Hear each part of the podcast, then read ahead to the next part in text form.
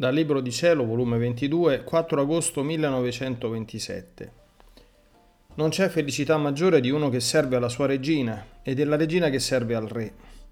Quando regna la volontà divina è come il palpito del cuore, esempio del padre col figlio. Mi sentivo sommamente afflitta per le solite privazioni del mio amato Gesù,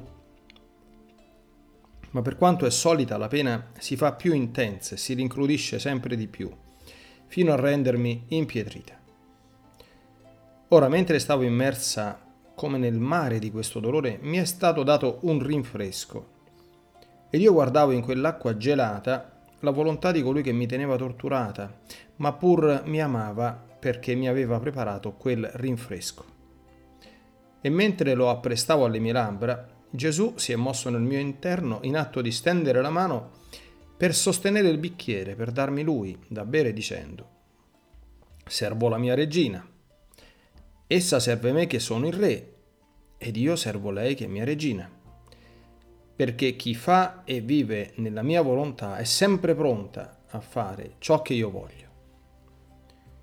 Quindi serve il suo re fedelmente ed in modo mirabile e stando la mia volontà in lei, io servo la mia stessa volontà che l'ha resa regina. Io nel sentire ciò sono scoppiata in pianto di tenerezza indicibile e pensavo tra me, regina, e mi lascia così sola ed abbandonata fino a farmi giungere agli estremi. E poi se ne viene con un ritrovato per lasciarmi più a lungo. Ah Gesù, Gesù, vuoi tu burlarmi? Ma mentre sfogavo il mio dolore si è mosso di nuovo nel mio interno ed ha soggiunto. Figlia mia, non ti burlo, anzi, ti dico che non c'è felicità maggiore quando il re serve la regina e la regina il re. E se la regina fosse inferma, se si vedesse servita dal re, sostenuta nelle sue braccia, imboccata il cibo dalle sue mani, e non c'è cosa che il re non le fa e non permette che nessun servo si avvicini a servire la sua regina, la malattia si cambierebbe in felicità per l'inferma regina, che nel vedersi toccata, servita, sostenuta, vegliata dal re, si sente come se il suo amore le ridonasse la vita.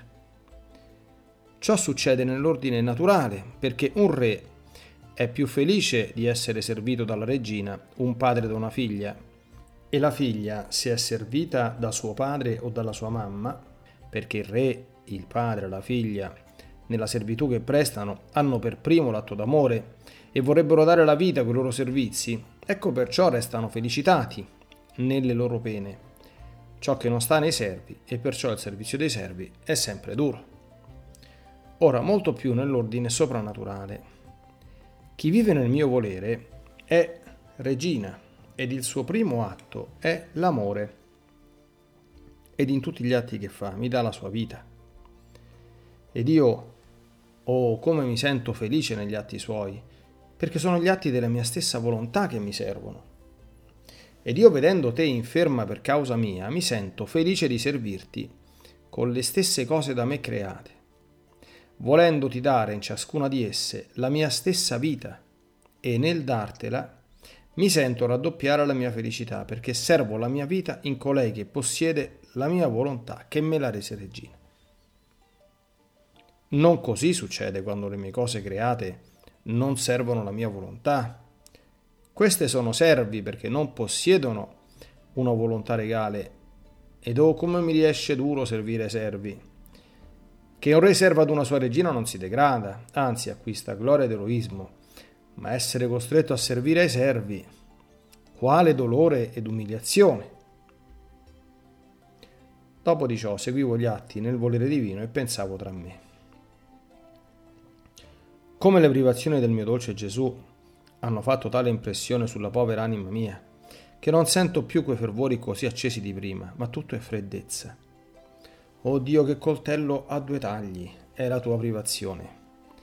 Da una parte taglia, dall'altra medica, e coi suoi tagli toglie e distrugge tutto e lascia tale nudità anche delle cose più sante che a stento e solo per compiere il volere supremo si vive. Ma mentre ciò pensavo, il mio amato Gesù si è mosso nel mio interno dicendomi, Figlia mia, Eppure tutto ciò che tu sentivi prima nel tuo interno entrava nell'ordine della grazia ordinaria. Fervori, sensibilità e grazia ordinaria che do a tutti a seconda delle loro disposizioni e sono soggetti ad interruzioni, ora a nascere ed ora a morire, e perciò non costituiscono né vita né sodezza di santità. Invece nella mia volontà ti ho investita di grazia straordinaria che consiste in fermezza nel bene ed atto incessante, virtù proprie divine. Credi tu che sia cosa da nulla, oppure ordinaria, quel tuo giro continuo nelle opere del tuo Creatore, la fermezza della tua volontà nella mia, solo per seguire gli atti del mio eterno volere? Innanzi alla mia volontà i fervori, le sensibilità non hanno a che farci, sono come le piccole luci innanzi al gran sole, che non hanno ragione di esistere e se esistono è per non fare nulla. La mia volontà assorbe tutto e fa diventare l'anima tutta volontà di Dio, perché vuole fare di essa un altro sole. Chi è sole vuole che tutti diventino sole. Sarebbe cosa non degna di esso formare piccole luci, uscirebbe dalla sua natura e tu ti stai a rimpiangere le piccole luci e non pensi che un sole ti investe dandoti fermezza ed irremovibilità. Molto più che quando regna la mia volontà nell'anima, è come il palpito del cuore, che tiene il primo atto di vita in tutte le membra. È come la vita, il moto, la forza, il calore. Tutto viene dal palpito. Se cessa il palpito, cessa la vita. Il moto è tutto. Ora la mia volontà, come palpita nell'anima, palpita e dà vita divina, palpita e dà il suo moto incessante, la sua forza che non viene mai meno, palpita e dà la sua luce inestinguibile. Com'è bello vedere il continuo palpito della mia volontà nella creatura.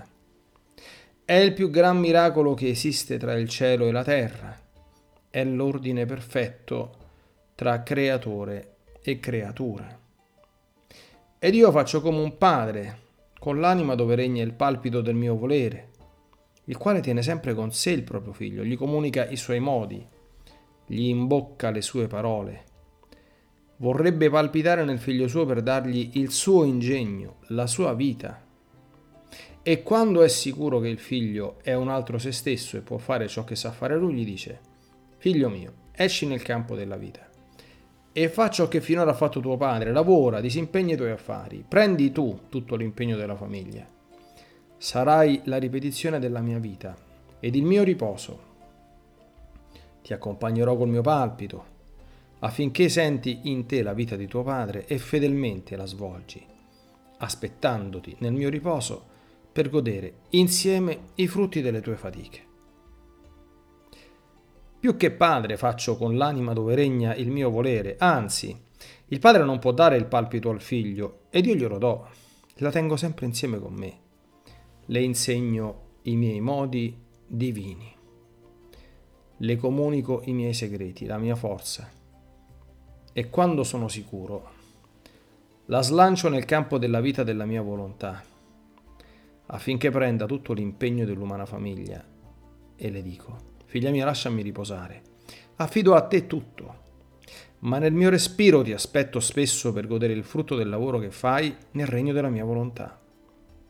Non vuoi tu dunque che il tuo Padre, il tuo Gesù, riposi e tu lavori, ma sempre col mio palpito invece mia?